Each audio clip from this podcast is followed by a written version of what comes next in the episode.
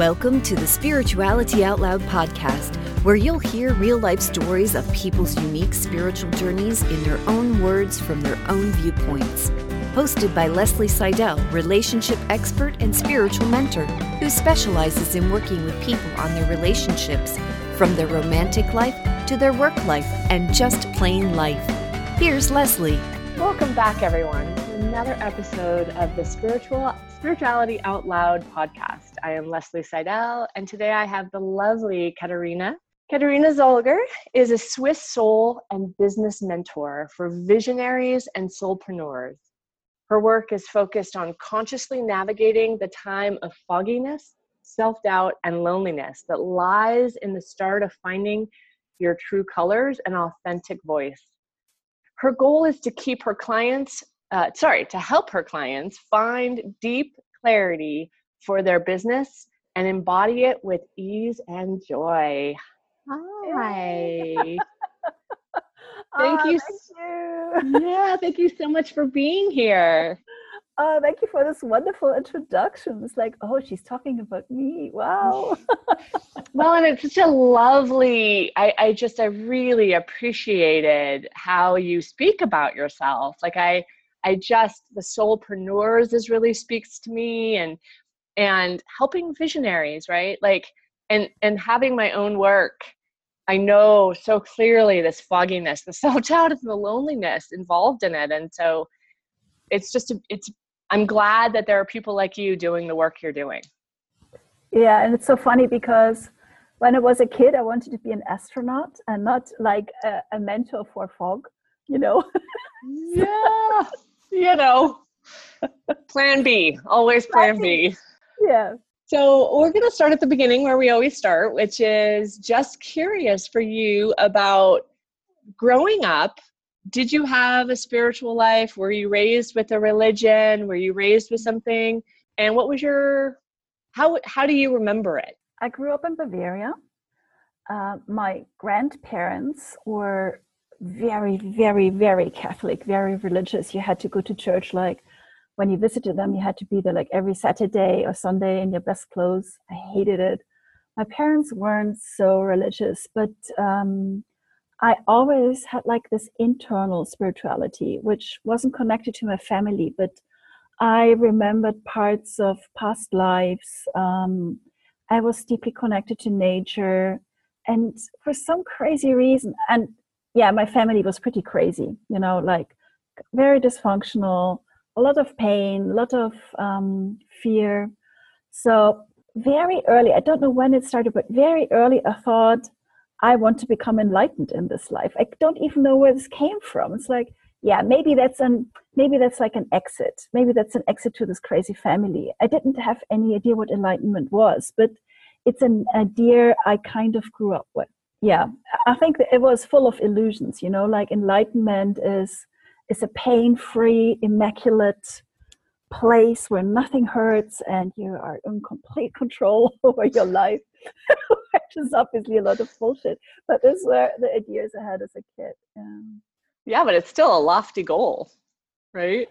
Yeah Ask, go ahead. Yeah i'm sorry and then like when i was 10 or so we had neighbors who were like really seriously deeply uh, spiritual and and i became their babysitter and they had this huge library like confucius lao tzu whatever like every spiritual teacher was in this library so when i was babysitting i was reading through all these books and when they came back they had these wonderful conversations with me about the meaning of life and about the pain in my family and I think they kept me alive, basically. Um, they really kept me alive. Otherwise, I think I would have gone crazy in my family.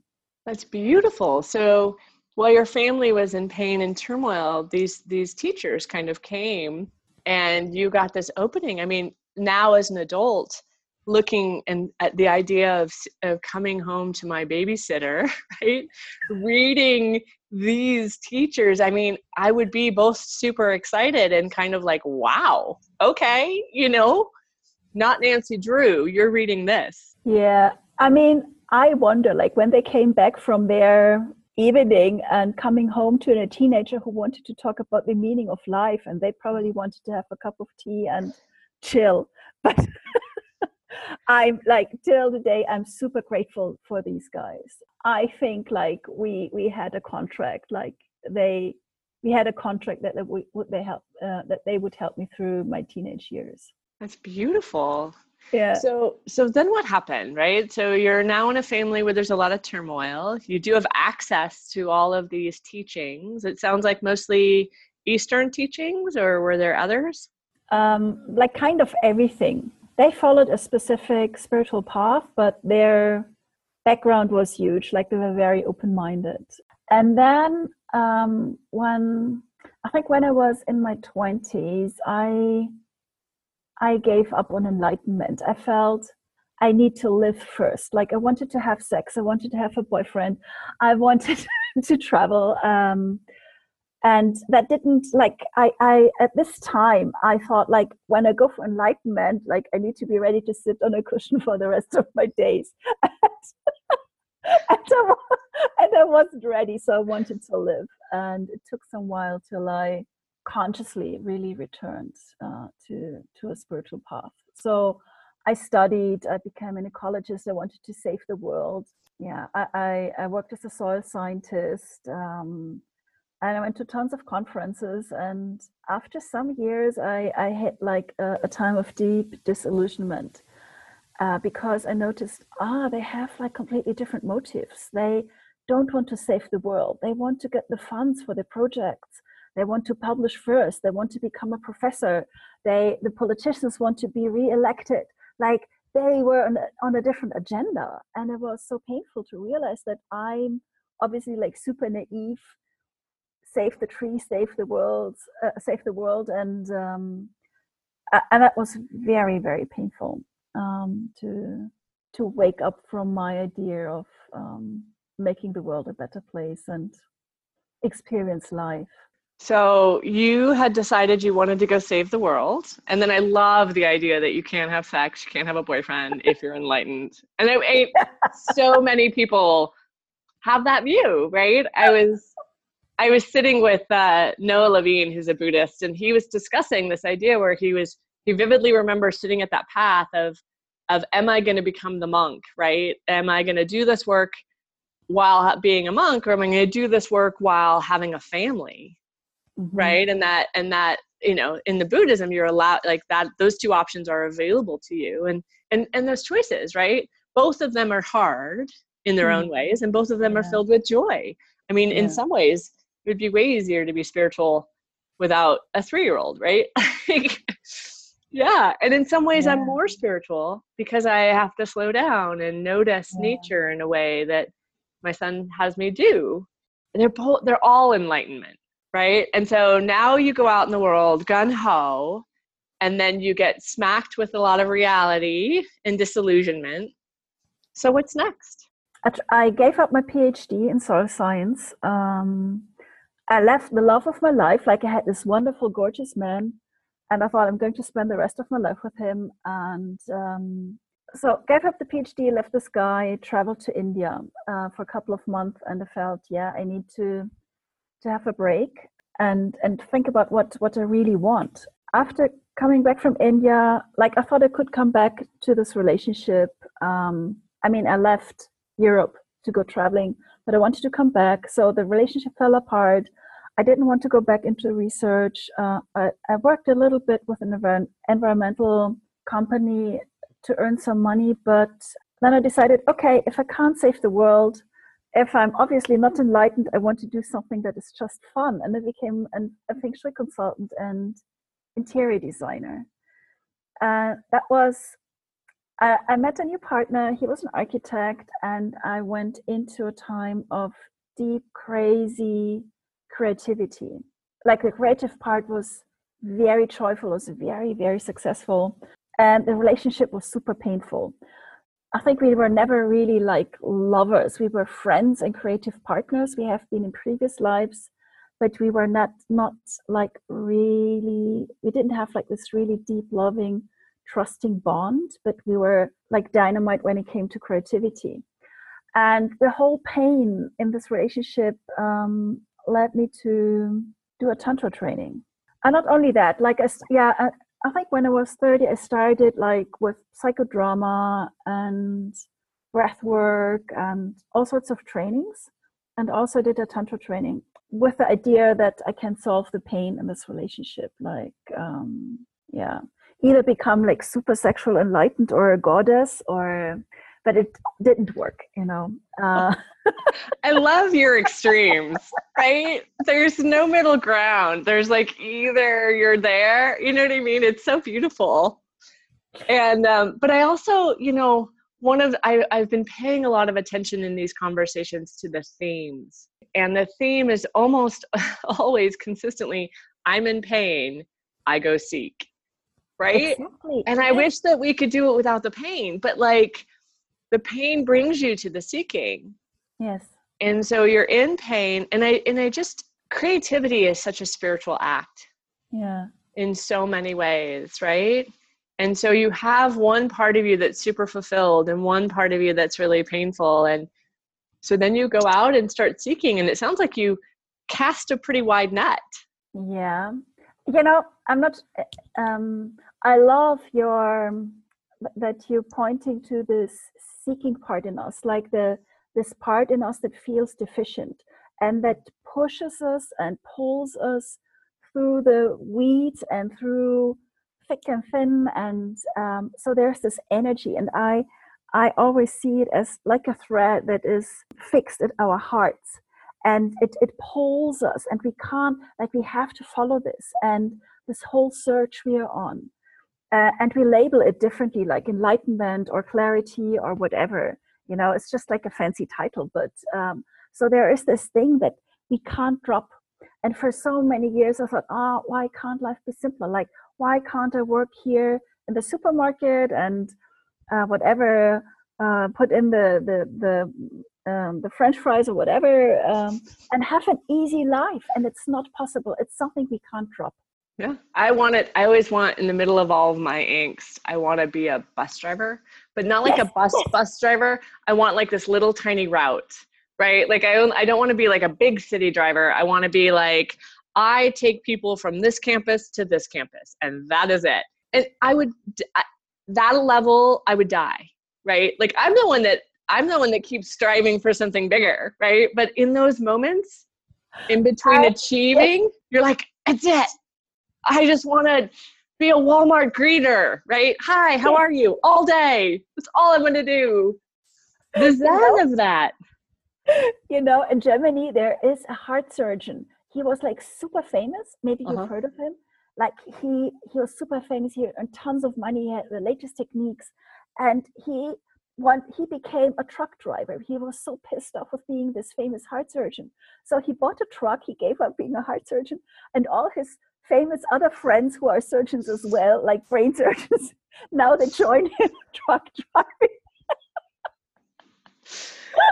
and yeah, and, and I think there's something very um, important in there, you know, mm. um, to honor this part also. Well, and also just for me, I try to see can I do the spiritual work before I'm in enormous pain, right? And then whenever the circumstances come down the pike, I have more tools to handle it. It's just, it's harder to meditate. It's harder to sit down on the cushion. It's harder to be so forgiving unless I mm-hmm. have no other choice, right? yeah. If only I was a little easier to deal with. So, okay, yeah. so now uh, you're an interior designer. You've uh-huh. had quite an interesting life and you're going around seeking and you're going to be a tantric goddess. No i failed at it completely. It was just we like all do. I wish i could.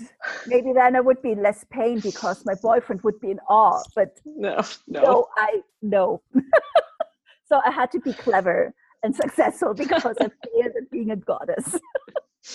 I've never met anyone that's achieved that and said yes this is the answer. So yes. Yeah. Yeah um yeah this this was the time where i started really returning to to spiritual work like to meditation um and st- and a little bit later through all the pain of the relationship um i started with Ridhwan training uh, diamond approach like there's this guy he's in the states uh, Hameed Almaas and he has a school it's called Ridhwan school um And it's a lot of meditation, a lot of sitting, a lot of inquiry.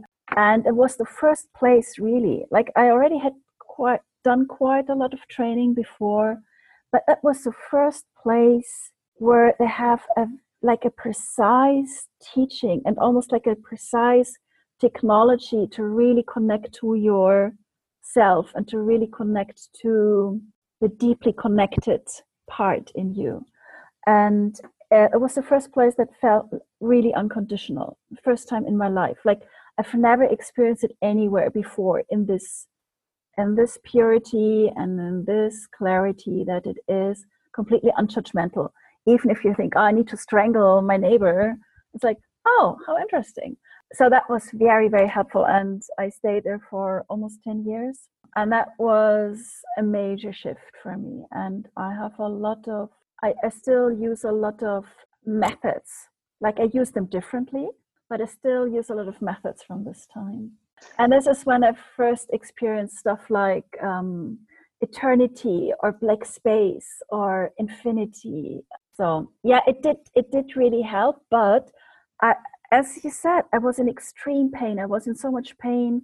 I couldn't sleep for three years. You know, when mm. when the relationship got really difficult, I I was a wreck. Like I could have easily died in this time because I was so tired that I I'm really surprised I didn't make an an, an accident or something.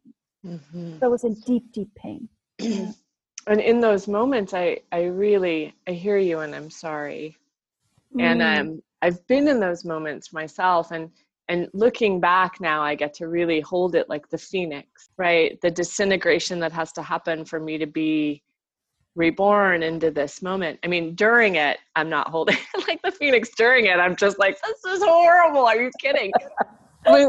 Right? I'm just irritated. But looking back i get to see the shedding of an old self an old belief mm-hmm. right? And and old old ideas for me. I, I you know I do again I see it as the the phoenix and the this disintegration does is never pleasant right and then and mm-hmm. neither is the rebirth right neither is mm-hmm. the growing of the limbs again mm-hmm. and so is is that kind of is that what happened for you what happened in that pain i think what always happens in those times um, it's actually i think absolutely beautiful but deeply difficult is growing out of old identities like growing out of the identity that we are pain, uh, that we are powerless for example. Like my my three biggest um, issues i had to grow out and i'm not saying that i grew out completely but these are like the core issues in my life is i don't have power i don't have worth and i don't have a heart. So these are like the core beliefs i i grew up with and um, and i think we can't find clarity or we can't find peace or we can't find connection if we hold on to these dysfunctional core beliefs and so it's actually something beautiful to realize wow i'm i'm a much more powerful being but to hold on to the identity uh, or to let go of this identity is so fucking hard. And maybe, yeah, yeah, I wonder what your perspective on it is. Like, why do you think it is so hard to give up an identity that makes a relationship dysfunctional? I mean, it's the leap, right? And I and I, I come back and back to this idea of this leap of faith, and and because the only way I can let go of this is I have to jump into something I do not know, mm-hmm. and I don't know that and I, I the amount of trust that this has to be so painful and so horrific that I have no other choice.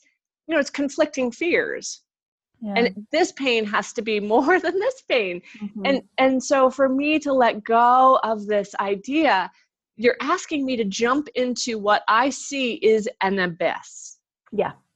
And I'm yeah. looking around you can't promise me it's going to be okay you know what i mean and mm-hmm. like so that is terrifying and it the thing that's so interesting and i'm curious to hear your point of view around this i've done this i've now done this leap over and over again mm-hmm. into the abyss mm-hmm. and still today when faced with that leap i'm like uh, I don't know, this doesn't sound like a good idea. Is there something else? Is there something, you know what I mean? Mm-hmm. I go mm-hmm. searching for any other answer, mm-hmm. even though I know the freedom is in there. And I have been mm-hmm. caught over and over and over and over and over again. It feels like survival to me in the moment. Mm-hmm. Mm-hmm. Those those pieces, I think that we took our ancestral flight and fight, uh, flight and fight this tiger's about to eat me and the relationship turns into that tiger about to eat me like do i leave do i you know mm-hmm. is that mm-hmm. is that mm-hmm. hold true for you you know yeah i like this image mm-hmm. and yeah. so it's still a leap it's still a leap into unknown yeah. which you know when i go to people's facebook feeds when i go to your when i look around at you at the restaurant at you out in public, it doesn't look like anyone has to do this, nor are they. And it's just not true. It's one of the reasons I'm doing this podcast. I need to hear that you had to do that leap too. Mm-hmm. Ah, yeah, yeah. And that your spiritual life looks just like mine, even if I didn't do the diamond method, or I'm not Catholic, or I'm not Christian, or, or I'm not whatever. We're all doing yeah. the same work. Absolutely, yeah did you take the leap? Is that how you feel it? It's funny because in uh, in the diamond approach, people talk a lot about the abyss. It's like a, term, and when when I moved into the abyss, like in, into a big abyss, or some people call it like the dark night of the soul, or when I really had to face my identities. Um, it was a slow process. Like I didn't jump. I don't think anybody jumps. It's more like um, no, um, I don't want to. right? yes. And it was like a time of two or three years where life felt like an endless desert, like everything felt completely dry and empty and flavorless and um, meaningless and like even the air I was breathing felt like dry. Everything felt so dry.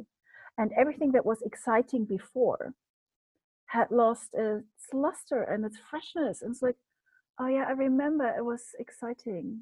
Uh, I remember that used to be fun. With not knowing who I am anymore, all the fun disappeared because all the fun was so related to the identity I had. Like, oh yeah, I'm a person who is da da da da dum. The whole thing didn't compute anymore. Yeah, that that was that was one of the the, the first conscious sleeps where where I watched it and uh, I did write a lot in my diary and observed it and um, I I knew from others like what is happening, so that was helpful to say. Uh, okay, I'm not super crazy. Um, and I had a second leap, which maybe was even more dramatic um, when it came to finding my own business clarity. Like when, when I entered into the into the terrain of the fog, mm. and I felt I'm the only one with all the training I had, like and with all the bliss I had experienced. I couldn't find my clarity. I could see it in everybody else, and I was struggling so much. And I felt like the most crazy woman on this planet. I think the leap actually has a lot to do with power and I felt I don't have the power to go for the things I really love. I don't have the power to move the world with my heart. I will fail with, um, I'm afraid to fail with creating a life and, and a world that is in, in, in integrity and that is built around my values. And, and I was so afraid of failing uh, that I really wanted to check out. I mean, I wasn't suicidal, you know, but see, the topic makes really hot. But if like a spaceship had come and say, Katharina, here's a ticket, or the bus had run me over, you know, I would have been completely fine with it. It was so dreadful. And it, was it was another desert, but more foggy. Not this dry desert, but like time of endless fog and reinvention and and like all my friends, my family, everybody was rolling with their eyes. They're like, why don't you just make a decision. This can't be so hard. And nobody understood what I'm struggling with. So, like, I lost quite a lot of friends, or the friendships kind of got really distant for some time. I felt super lonely. Uh, and I had no idea, absolutely no idea how to get out of this thing. So, how did you? What so for me there's a couple questions. One which is where were the moments that that did bring you joy? Like I tried to hold on to these lights I had in those moments. Mm-hmm. And for me it was my dog. And I remember praying mm-hmm. to a higher power saying, the only reason I get out of bed is this dog. You take mm-hmm. this dog from me and we're through. Just mm-hmm. to be clear, like like he cared, like mm-hmm. right? Yeah. Um, but that was like this dog was my only like lifeline and joy in that yeah. space. And yeah. and then how did you get out? Right? What kept you going, working through the fog? What kept you how did you then then how did you get out of it? I, I think when we're in the foggy in the foggy abyss, um, there is a very specific thing that needs to happen. Uh, it's a different thing than in the dry abyss. In the foggy abyss, we need to step into unlearning that's crucial. Like we need to drop everything we learned from everybody else. And we try to hold on, like, oh, what did Louise Hay say? And what is he saying? And maybe it's a sign of that. And maybe I should get an Akasha reading, or maybe I should check my horoscope. Or so we avoid, we, we resist completely to step into our own wisdom and trust our own intuition and follow our own um, vibe and, and, and path. So we, we cling to all the stuff, like you want the safety. And like, I think like, you know, like in the, uh, like in the cinema, like a cliffhanger scene, like the guy is holding onto the cliff and there's like 10 fingers and the guy's like cling, cling, cling. It's literally like, okay, okay, maybe I hold on to Akasha and maybe I hold on to yoga and maybe no, no, no, no. Uh, I, I had to learn to drop everything from the outside, like go co- on complete detox and um, start like writing down every impulse, every insight, like completely and utterly rely on my own wisdom and my own perception.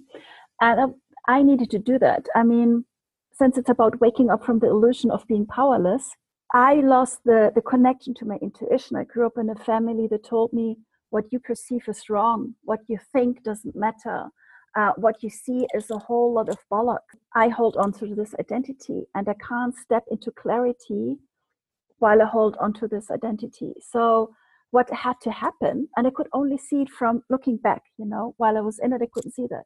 Uh, what had to happen is fight this demon, fight this demon who says, you're worthless your, your perception is wrong you don't get this um, and and to like really wrestle with it and say what is it what i perceive? What is it what i trust?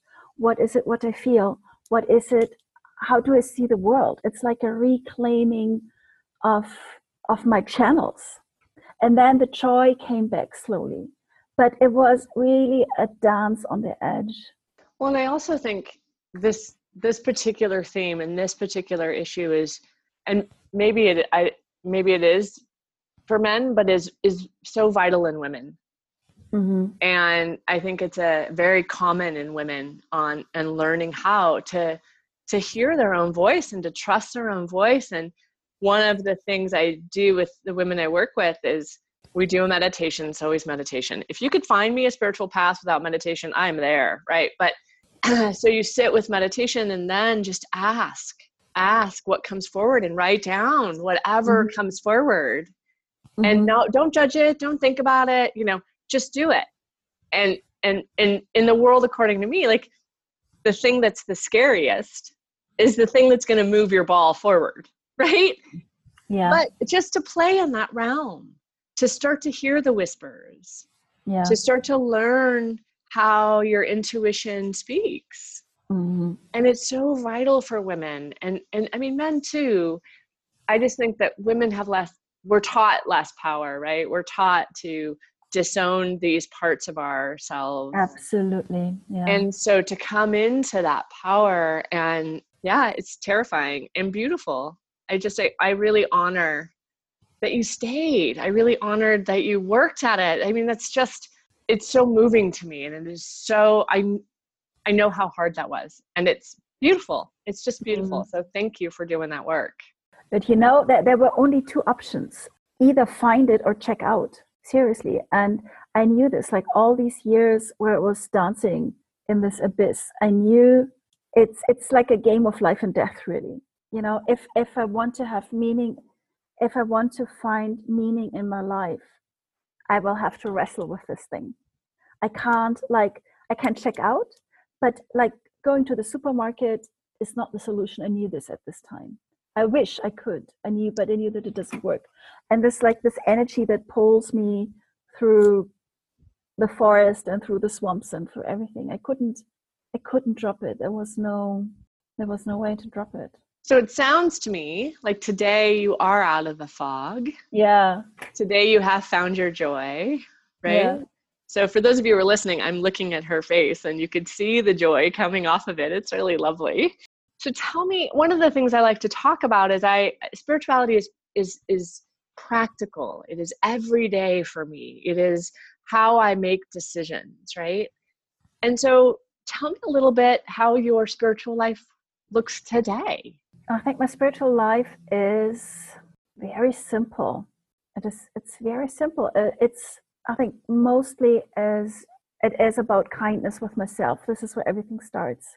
I think that's if there's one achievement in my life, uh, then it is that I learned to be kinder to myself. And I think there's still like plenty of kilometers to go down this road, but it's like a major shift coming from this crazy family uh, with this belief I don't have value and my perceptions are completely wrong to to be kind to myself like even in moments where i forget who i am. Being in a deep connection to nature um, i try to talk to my spirit guides whenever things get tight and I'm like hey guys i need your attention. I try to follow my intuition on a much more radical level. Um, mm. it's like no it doesn't feel right. I'm not going i'm not going to do that. What is probably the most joyful thing for me is to be able to to help other people through this fogginess because I see it's about business, but basically it's about liberation. Like when you work with relationships and say behind it, it's really spiritual work. It's like, yes, we talk about clarity um, and we talk about power, but actually it's it's waking up from old illusions. And and I feel I don't like I don't sit on a meditation cushion very often. Um, I used to do that. Right now, um, I don't do that. Right now, my practice is more like inquiry, sitting somewhere and inquire, like doing a solo inquiry. I might talk to my guides, like even aloud, like, "Hey, I need to tell you something," and while I talk, I sink deeper into my own wisdom. Like I sink back mm-hmm. into my own source or I just talk to myself like, hey, uh, I need to explore this. I need to talk about it. And I'm so keen on embodiment. And that's the reason why I talk so much. Like, I don't think so much anymore. I talk a lot about things because the body is such a beautiful instrument to have like immediately resonance. It's like, mm-hmm. oh, this feels true. This feels expansive. Or uh, actually, there's a whole lot of a waffle. It's like mind fuck, you know, it's not real. I can I can feel it when I talk about it. I don't know. I think that's that's kind of my spirituality. Yeah, it's beautiful. Thank you so much. You're so, welcome. I just I gotta say it's been such a pleasure getting to know you, and it's such a pleasure hearing your story. Thank you so much for spending time. If you want, tell tell everyone where they could find you if they are so called to. Oh, my homepage, Katharina K A T H A R I N A. Um, what is it? Slash. What yeah. the slash? Yeah. which is, and your American guys, you have like Z, like a Z. Yes. How do you pronounce that? Z. Z? Yes. U L E G E R dot com. Perfect. And all of that will be in the notes. So if you go to coachleslie.com forward slash uh, um, podcast, you'll be able to find out ways to get a hold of you. And yeah, and I'm so, so excited. Thank you so much for sharing this time with me. Wow. I really enjoyed our conversation and the open space you were you created for the both of us. It was a beautiful time. Absolutely. Thank right. you. Leslie. You're welcome. Bye. Bye. Thank you for listening. Please subscribe so you never miss an episode of Spirituality Out Loud. Be sure to rate us, review us, and like us on Facebook, and share us with your friends.